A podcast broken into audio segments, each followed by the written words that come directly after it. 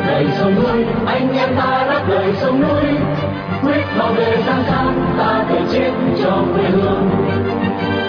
Đây là đài phát thanh Đáp Lời Sông Núi, tiếng nói của những người Việt tha thiết với tiền đồ tổ quốc và hạnh phúc của toàn dân, do lực lượng cứu quốc thực hiện, phát thanh mỗi ngày từ 7:30 đến 8 giờ tối giờ Việt Nam trên làn sóng ngắn 9.670 kilo chu kỳ.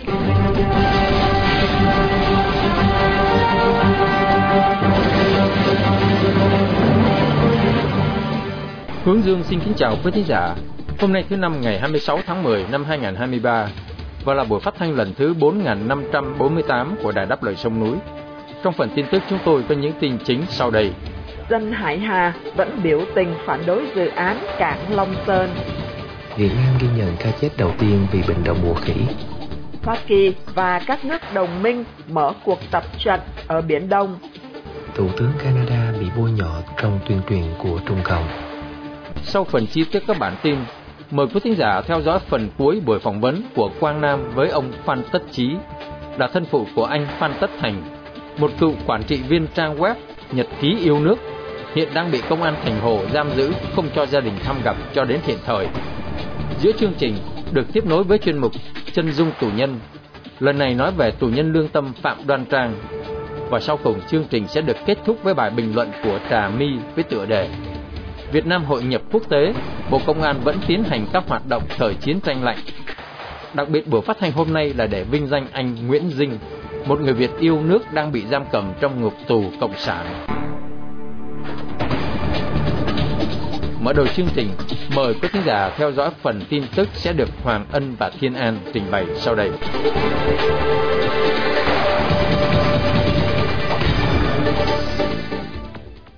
Bất chấp sự truy tố của công an vào 2 ngày trước đây, hàng trăm người dân xã Hải Hà ở tỉnh Thanh Hóa vẫn tiếp tục biểu tình phản đối dự án xây cảng container Long Sơn.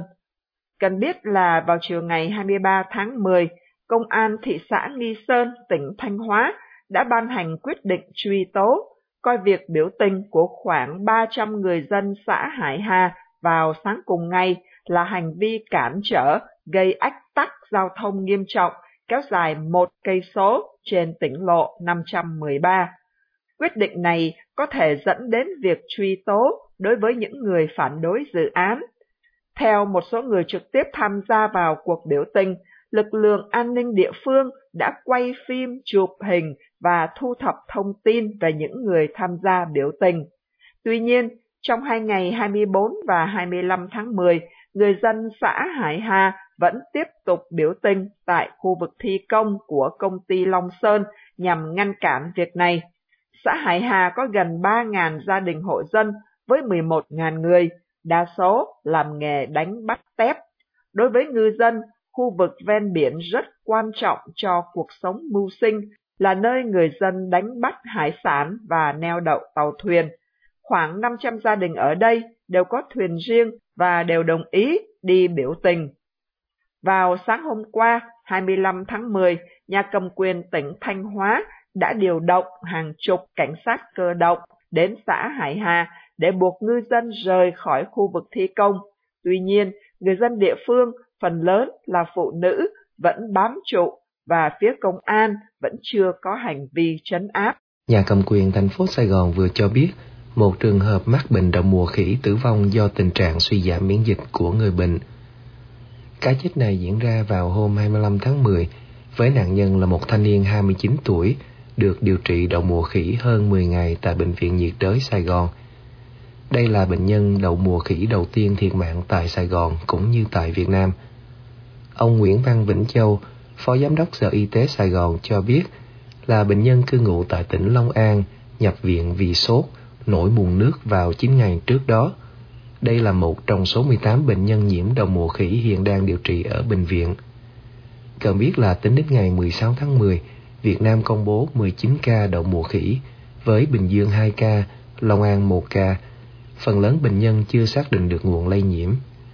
Sau đó Sài Gòn không công bố thêm ca nhiễm ngoài số đang điều trị như trên. Tuy nhiên, các chuyên gia cho rằng mầm bệnh đã âm thầm lưu hành trong cộng đồng, những bệnh nhân nói trên được xem là ca nội địa. Vào tháng trước, sau khi Việt Nam ghi nhận 2 ca bệnh đậu mùa khỉ ở Sài Gòn và Bình Dương, Bộ Y tế yêu cầu khẩn cấp điều tra tất cả các trường hợp tiếp xúc nhằm xác định nguồn lây nhiễm để kịp thời giải quyết ổ dịch, không để dịch này lây lan rộng. Hải quân Hoa Kỳ và 4 nước đồng minh đã tiến hành tập trận tại Biển Đông trong lúc Trung Cộng và Philippines đang đối đầu tại vùng biển này. Theo một nguồn tin đưa ra vào hôm qua 25 tháng 10, vào đầu tuần này, chiến hạm của 5 nước gồm có Hoa Kỳ, Nhật Bản, Úc, Canada và New Zealand sẽ cùng tham gia cuộc tập trận ở Biển Đông. Bản tin trích dẫn thông cáo từ Hải quân Nhật Bản nói rõ cuộc tập trận có tên là Nobu Karibu được tiến hành vào ngày 23 tháng 10 tại vùng biển nằm giữa hai nước Indonesia và Mã Lai. Mục đích cuộc tập trận nhằm tăng cường khả năng chiến thuật và củng cố hợp tác giữa các bên. Trước đó một ngày, Philippines đã cho triệu đại sứ Trung Cộng ở Manila đến để phản đối về 2 vụ việc gần bãi Cỏ Mây với cáo buộc tàu hải cảnh Trung Cộng di chuyển nguy hiểm gây va chạm với tàu Philippines. Phía Bắc Kinh lại cáo buộc tàu Philippines đã xâm phạm vùng biển của Trung Cộng tại nơi đó. Tuy nhiên, một chuyên gia cho biết cuộc tập trận đã được lên kế hoạch từ lâu trước khi xảy ra những sự vụ gần đây. Theo vị chuyên gia thân Trung Cộng này, thì cuộc tập trận này nằm trong chiến lược chống tàu của Mỹ. Quan hệ giữa Canada và Trung Cộng ngày càng thêm căng thẳng. Với hôm thứ Hai 23 tháng 10, chính quyền Canada khẳng định đã phát giác một chiến dịch tuyên truyền đầy quy mô của Trung Cộng trên mạng, với nhiều hình ảnh video nhằm bôi nhọ khoảng 50 dân biểu và Thủ tướng Canada. Mục tiêu là tác động đến chiến dịch vận động tranh cử đang diễn ra. Theo thuật ngữ tin học, các vụ tấn công này là bằng cách gửi thư rác. Một mạng lưới âm binh gửi dồn dập các bình luận đến hàng ngàn trang mạng khác. Đối tượng bị tấn công là hàng chục dân biểu Canada với những lời lẽ công kích về đạo đức hay cáo buộc họ phạm vào tội hình sự. Một blogger Trung Cộng hiện định cư tại Canada và thường xuyên chỉ trích Đảng Cộng sản Trung Hoa cũng là một nạn nhân của chiến dịch bóp méo thông tin. Chẳng hạn trên các đoạn video được dàn dựng, người này tố cáo Thủ tướng Trudeau là khiêu dâm. Tuy nhiên, chiến dịch này đã kết thúc vào đầu tháng 9, đúng vào lúc chính phủ bổ nhiệm một thẩm phán để làm sáng tỏ về sự can dự của Trung Cộng trong tiến trình bầu cử của Canada. Trong bối cảnh này, vào hôm 24 tháng 10, một ủy ban phụ trách tiếp cận thông tin và đạo đức của Quốc hội Canada lại hối thúc Thủ tướng Trudeau thành lập cơ quan quản lý tác nhân ngoại quốc nhằm chấm dứt các hành động can thiệp vào các thể chế dân chủ của Canada.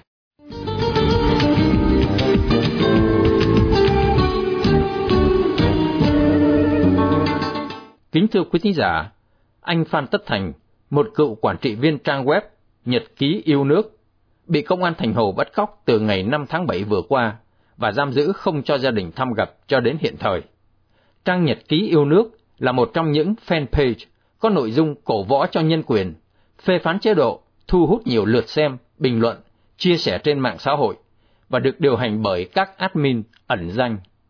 Từ khi thành lập, trang này liên tục bị an ninh mạng cộng sản tấn công, bị chặn tương tác, thậm chí bị đổi tên để hạn chế sự tiếp cận từ độc giả. Hiện nay, anh Phan Tất Thành đang bị tạm giam tại Phan Đăng Lưu, Sài Gòn, trong thời gian còn bị điều tra để kết tội. Có nhiều dấu hiệu từ gia đình rằng anh Phan Tất Thành đang ngày đêm chịu sự bức cung, đánh đập và khủng bố tinh thần để buộc anh phải nhận tội. Từ Sài Gòn, ông Phan Tất Chí, thân phụ của anh Phan Tất Thành, cho chúng tôi biết sự việc như sau. Xin mời quý thính giả theo dõi phần cuối cuộc phỏng vấn do anh Quang Nam thực hiện sau đây.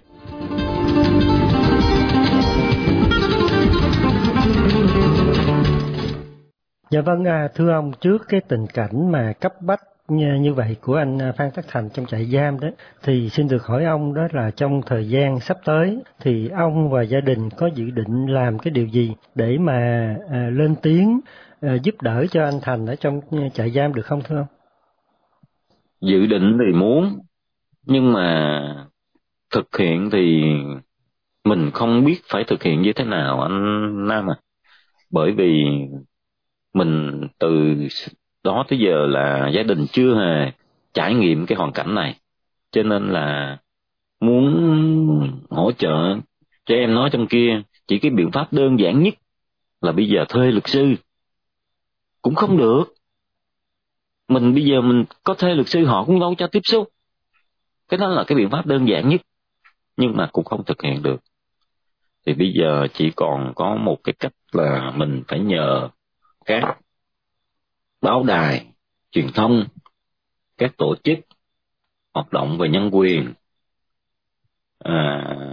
lên tiếng cứu xét, hỗ trợ giúp đỡ cho Thành về một cái mặt nào đó mà cho nó trải qua được cái cơn khủng khiếp này. Phải nói tôi dùng từ khủng khiếp là tôi muốn nói tới cái sự tra tấn, đánh đập, hành hạ mà Thành nó phải chịu đựng ở trong tù, ở trong trại giam, chứ còn không biết phải làm sao hơn anh Nam ạ. Yeah. Thật sự là vậy. Thưa ông, nhân đây đó, nhân cái cuộc phỏng vấn này đó, thì ông có điều gì muốn nhắn gửi đến dư luận hoặc là đồng bào ở trong và ngoài nước không thưa ông Phan Tất Chí? Thì qua cái tình trạng của sự việc của em Thành đó, thì còn mong sự khẩn thiết là mong các thân hữu gần xa, các trên cộng đồng thân hữu gần xa trong và ngoài nước, và cùng các cơ quan truyền thông, báo đài và các cái cơ quan lãnh sự ngoại giao, đại sứ hay lãnh sự và các tổ chức hoạt động về nhân quyền cứu xét mà hỗ trợ cho Thành về mặt truyền thông. Có thể nhờ những cái điều đó mà Thành nó sẽ được, nó giảm đi cái áp lực tra tấn, đánh đập để mà nó bị ép cung vào những cái việc mà nó không làm. Tôi chỉ có một vài lời tiếng nói để mà gửi đến các quý vị khán giả, các tổ chức, các anh em thân hữu, bấy nhiêu đó thôi, chứ còn không biết nói gì hơn anh Nam ạ. Dạ vâng, Quang Nam xin trân trọng cảm ơn ông Phan Tất Chí là thân phụ của anh Phan Tất Thành, người đang bị giam ở trong trại giam của nhà tù Cộng sản. Xin kính chào ông ạ. Dạ vâng, xin kính chào anh Nam và chào các khán giả của Đáp Lời Sông Núi. Quý khán giả đang nghe chương trình phát thanh Đáp Lời Sông Núi do lực lượng cứu quốc thực hiện từ ngày 15 tháng 5 năm 2011. Thính giả khắp nơi có thể nghe chương trình phát thanh trên YouTube, Facebook và website radio.daplöisongnui.com. Thính giả tại Hoa Kỳ có thể nghe đài qua số điện thoại 1-425-585-1550 hoặc 1-605-781-9802. Trở về xứ nhân dùng ta, người ấy ở trong tù. Thưa quý thính giả, trong chuyên mục Chân dung tù nhân, tuần này đài Đáp Lời Sông Núi xin gửi đến quý thính giả bài viết về tù nhân lương tâm Phạm Đoan Trang do Thúc Lân biên soạn qua sự trình bày của Bảo Trân.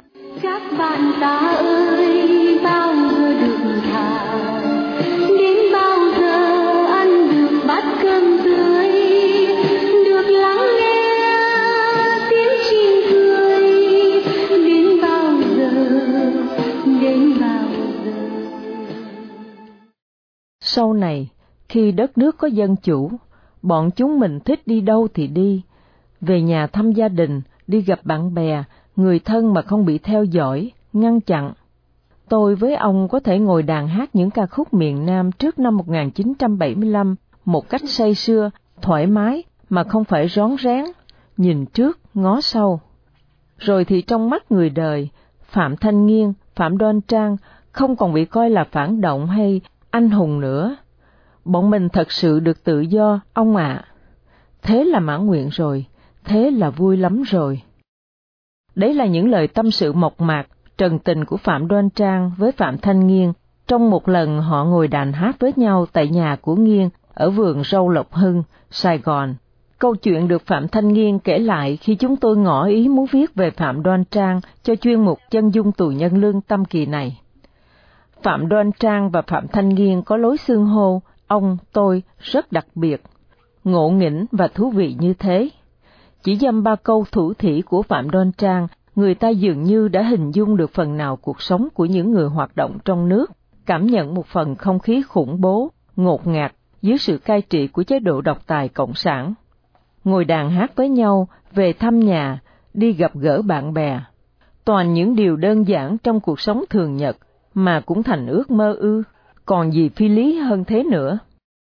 Giống như Phạm Thanh Nghiên, Phạm Đoan Trang sinh ra tại miền Bắc sau biến cố tháng 4 năm 1975, nghĩa là họ không phải chịu trách nhiệm về những bi kịch trong quá khứ đã xảy ra trên đất nước này, nhưng họ vẫn đặt trên vai mình trách nhiệm phải góp phần giải trừ Cộng sản, điều mà họ đã nhận ra là con đường duy nhất đưa đất nước thoát họa diệt vong. Trang có bằng thạc sĩ về quản trị, Học viện Công nghệ châu Á và bằng cử nhân chuyên ngành kinh tế, Đại học Ngoại thương Hà Nội. Nếu an phận, Phạm Đoan Trang hẳn đã có một cuộc sống sung túc, có địa vị trong xã hội với nghề làm báo, hoặc dạy tiếng Anh hay một công việc nào đó xứng tầm với trình độ học vấn của cô. Tuy chưa học qua một trường đào tạo nào về báo chí, nhưng cô là phóng viên, cộng tác viên của nhiều tờ báo trong nước. Năm 2008, Trang và đồng tác giả cuốn sách Bóng, tự truyện của một người đồng tính, kể về những kỳ thị và cả khát vọng bình đẳng đối với người đồng tính. Phạm Đoan Trang bắt đầu viết về đề tài chính trị trên blog cá nhân từ khoảng năm 2009, khi cô đang là phóng viên của VietnamNet. Tháng 9 năm 2009, cô bị bắt và bị tạm giam 9 ngày vì bị cho rằng có dấu hiệu xâm phạm an ninh quốc gia, theo lời phát ngôn viên Bộ Ngoại giao Việt Nam. Ngoài Trang, hai blogger khác là Nguyễn Ngọc Như Quỳnh và Bùi Thanh Hiếu, người buôn gió, cũng bị bắt cùng đợt, bị tạm giam 9 ngày. Sau khi được trả tự do, Trang nói rằng cô đã bị hiểu lầm là có liên quan đến vụ in ấn áo thun, có ghi các khẩu hiệu phản đối dự án Bô Xiết và khẳng định chủ quyền Hoàng Sa, Trường Sa, và rằng cô hoàn toàn bị sốc khi bị bắt giữ. Nhưng đó là Trang của những năm 2009-2010. Mùa hè năm 2011, Phạm Đoan Trang đã dám xuống đường, góp mặt trong những cuộc biểu tình chống tàu, một bước tiến trên con đường đấu tranh cho nhân quyền, dân chủ của cô. Năm 2014, Trang là đồng sáng lập blog Luật Khoa tạp chí, một loại hình báo chí độc lập tại Việt Nam. Phạm Đoan Trang có lẽ là nhân vật bất đồng chính kiến đương thời, viết và phát hành nhiều sách nhất tại quốc nội. Kể từ khi từ giã nền báo chí tuyên truyền và trở thành một blogger tự do cho tới khi bị bắt, Trang là tác giả của khoảng 7 cuốn sách, và ấn phẩm trong đó nổi tiếng nhất phải kể đến là Cẩm nang nuôi tù, Chính trị bình dân, Phản kháng phi bạo lực, Báo cáo đồng tâm. Không chỉ viết sách, Trang còn tích cực tham gia nhiều hoạt động đường phố như biểu tình chống tàu cộng xâm lược, tuần hành bảo vệ cây xanh, tham dự các phiên xét xử những người bất đồng chính kiến. Phạm Đoan Trang dành mối quan tâm đặc biệt cho những tù nhân lương tâm và gia đình của họ. Ngoài việc lên tiếng, viết bài, tham gia vận động cho họ, cô còn tư vấn cho thân nhân các tù nhân lương tâm những kiến thức cần thiết qua cuốn Cẩm nang nuôi tù. Là một trong những cây bút chỉ trích mạnh mẽ, quyết liệt, Phạm Đoan Trang đương nhiên phải trả giá cho những điều như thế. Cô nhiều lần bị câu lưu, bị đánh đập và bị canh giữ tại gia. Tháng 4 năm 2015, Phạm Đoan Trang bị công an cộng sản bằng nghiệp vụ giẫm đạp lên chân, khiến cô vĩnh viễn mang thương tật cho một trận đàn áp chống lại cuộc biểu tình ôn hòa bảo vệ cây xanh tại Hà Nội. Lần thứ hai, Phạm Đoan Trang bị đánh đập tàn nhẫn xảy ra vào đêm 15 tháng 8 năm 2018, trong đêm nhạc của ca sĩ Nguyễn Tính diễn ra tại Sài Gòn. Cô bị bắt đến trụ sở công an phường 7, quận 3 và bị đánh đập tàn nhẫn. Công an còn thu giữ máy tính, giấy tờ tùy thân, thẻ ATM và tiền bạc của cô. Sau đó, công an đưa cô lên một chiếc xe taxi, rồi thả cô ở một đoạn đường vắng, vứt lại cho cô 200.000 đồng để bắt xe về nhà. Khi công an vừa đi khỏi, 6 người đàn ông khác xuất hiện trên 3 chiếc xe gắn máy không ngừng đánh đập Phạm Đoan Trang. Vào năm 2018, sau khi phát hành cuốn Chính trị bình dân, Phạm Đoan Trang bắt đầu một cuộc sống nay đây may đó để tránh sự truy lùng của nhà cầm quyền.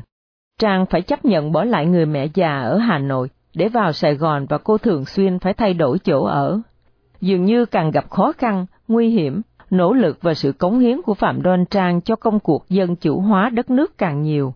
Cái tên Phạm Đoan Trang không chỉ gây ảnh hưởng đối với công luận trong nước mà giành được sự chú ý, ghi nhận từ các cơ quan nhân quyền quốc tế. Sự ghi nhận ấy thể hiện một phần qua nhiều giải thưởng quốc tế mà cô được trao tặng. Giải Homo Homini của People in Need năm 2017, Giải thưởng Nhân quyền Việt Nam năm 2018 của Mạng Lưới Nhân quyền Việt Nam, Giải thưởng Tự do Báo chí năm 2019, hạng mục Tầm ảnh hưởng của Phóng viên Không Biên Giới, Giải Martin Ennout 2022 dành cho những nhà bảo vệ nhân quyền tháng 1 năm 2022, Giải thưởng Phụ nữ can đảm quốc tế của Bộ Ngoại giao Mỹ vào giữa tháng 3 năm 2022, Giải Tự do Báo chí quốc tế năm 2022 của CPJ, Ủy ban bảo vệ các nhà báo. Tất nhiên, cần nói thêm rằng, giải thưởng không phải điều quan trọng nhất để đánh giá sự đóng góp của một cá nhân cho những nỗ lực đấu tranh cho nhân quyền. Ngoài Phạm Đoan Trang, còn có những người khác cũng xứng đáng không kém. Trong đó có cả những người chấp nhận hy sinh trong thầm lặng, không ai biết tên tuổi để ghi nhận, ca tụng, song sự góp phần của họ cho sự đổi thay đất nước, đáng quý biết bao. Không chỉ là những tác phẩm, tài viết lách, nhắc đến Phạm Đoan Trang, người ta nhớ đến hình ảnh quen thuộc của cô với cây đàn guitar, một hình ảnh lãng mạn, dung dị và đầy thu hút. Tuy bị thương tật, sức khỏe kém, nhưng Trang có thể chơi đàn nhiều giờ đồng hồ mà không chán. Một tâm hồn đẹp đẽ như thế, chỉ có thể khiến người ta rung động, mến phục. Phạm Đoan Trang bị bắt ngày 6 tháng 10 năm 2020 tại Sài Gòn. Cô bị di lý về Hà Nội và bị tạm giam 14 tháng trong nhà tù Hỏa Lò trước khi bị đem ra xét xử. Ngày 14 tháng 12 năm 2021, cô bị tuyên 9 năm tù giam với cáo buộc tuyên truyền chống nhà nước Cộng hòa xã hội chủ nghĩa Việt Nam. 8 tháng sau, vào ngày 25 tháng 8 năm 2022, Tòa án Phúc thẩm đã tuyên y án 9 năm tù giam đối với Phạm Đoan Trang. Việc kéo dài thời hạn tận 8 tháng từ phiên sơ thẩm đến phiên phúc thẩm không chỉ là sự vi phạm nhân quyền nghiêm trọng, mà còn vi phạm luật tố tụng hình sự của luật pháp hiện hành. Kết thúc bài viết, xin trích một phần trong lời nói cuối cùng của Phạm Đoan Trang tại phiên sơ thẩm để thấy được trí tuệ, cốt cách và sự kiên cường của nhà báo, nữ chiến sĩ dân chủ này. Ngày hôm nay, các anh chị kết án tôi, có thể bỏ tù tôi nhiều năm nhưng không sao cả, bởi vì như nhân vật Nguyễn Trãi trong vở kịch Bí Mật Vườn Lệ Chi đã nói, con thú có thể cắn chết con người nhưng vẫn là con thú.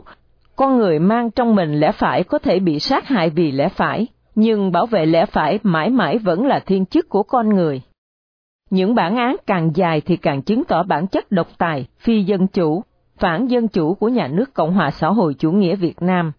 Các anh, các chị có thể bỏ tù tôi và hả hê đắc thắng vì đã xóa bỏ được một cái gai trong mắt các anh chị nhiều năm nay, nhưng mãi mãi các anh chị không xóa bỏ được tiếng xấu, độc tài, phi dân chủ, phản dân chủ. Vì con thú mãi mãi là con thú, nó không bao giờ có thể trở thành người được. Đài phát thanh Đáp Lời Sông Núi.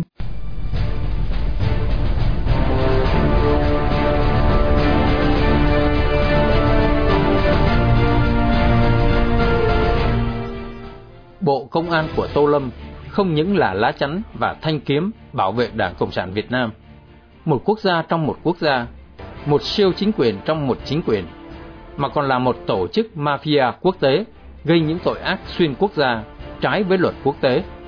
Mời quý thính giả đã Đáp Lời Sông Núi nghe phần bình luận của Trà My với tựa đề Việt Nam hội nhập quốc tế, Bộ Công an vẫn tiến hành các hoạt động thời chiến tranh lạnh, sẽ được Nguyên Khải trình bày để kết thúc chương trình phát thanh tối nay.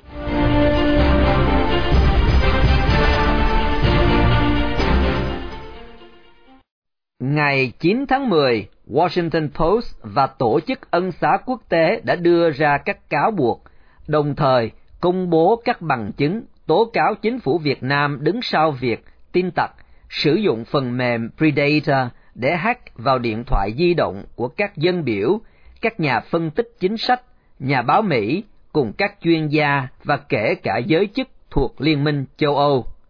Theo Washington Post, vụ tấn công xảy ra trước chuyến viếng thăm Việt Nam của Tổng thống Joe Biden vào tháng 9 năm 2023, khi các nhà ngoại giao Việt Nam và Mỹ đang tiến hành đàm phán một thỏa thuận hợp tác lớn trong mục tiêu nhằm chống lại ảnh hưởng ngày càng gia tăng của Trung Quốc trong khu vực Đông Nam Á.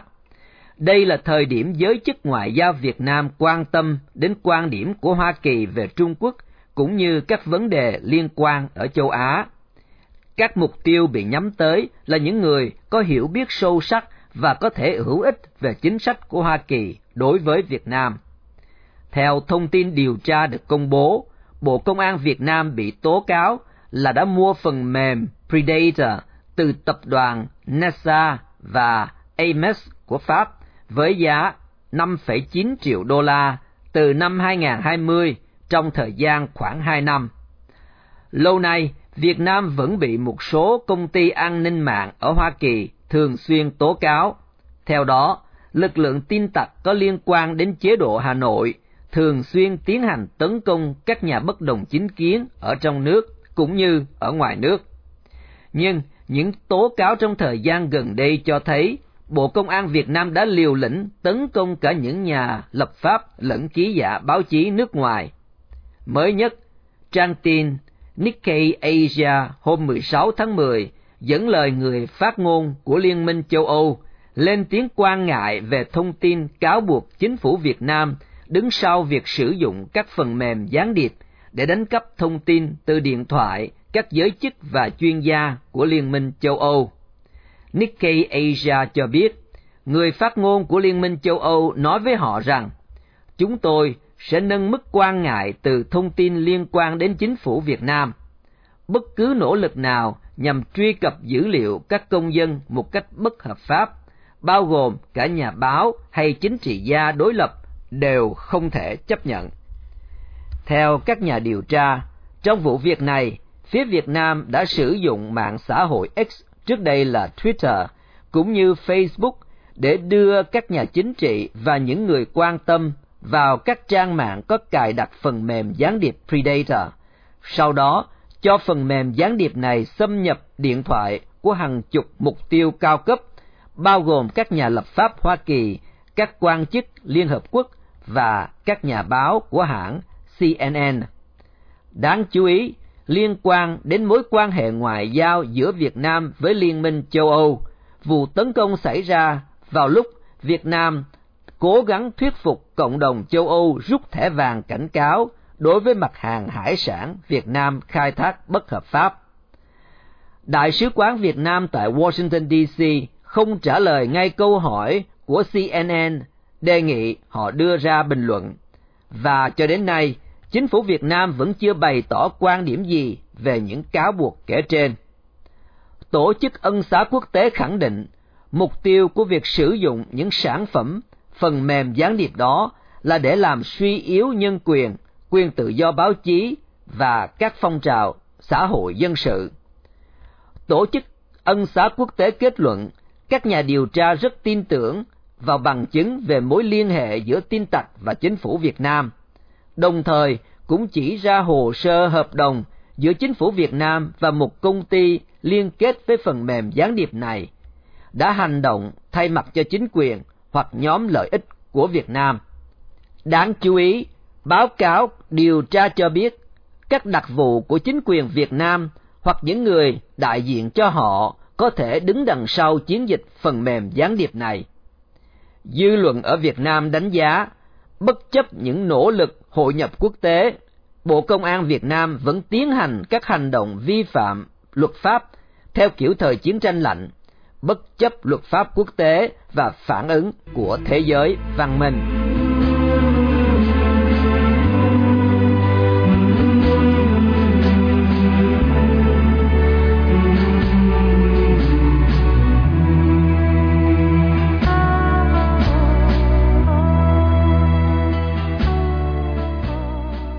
Trước khi chia tay trong buổi phát thanh tối nay, mời quý thính giả cùng Đài Đáp Lời Sông Núi nhớ đến anh Nguyễn Dinh, sinh năm 1968, bị bắt ngày 23 tháng 11 năm 2012 với bản án 14 năm tù giam.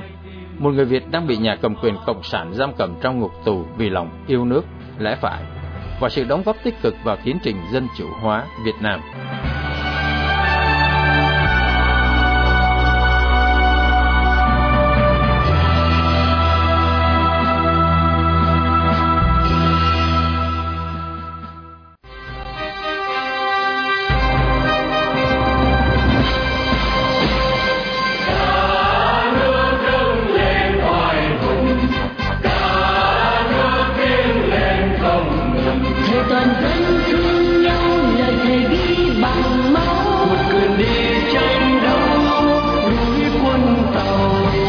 chương trình phát thanh Đáp Lời Sông Núi hôm nay đến đây là chấm dứt. Hẹn gặp lại quý thính giả trong chương trình tối mai vào lúc 7:30. Cảm ơn quý thính giả đã theo dõi chương trình. Chúc quý vị một đêm thật bình an. Xin mến chào, tạm biệt.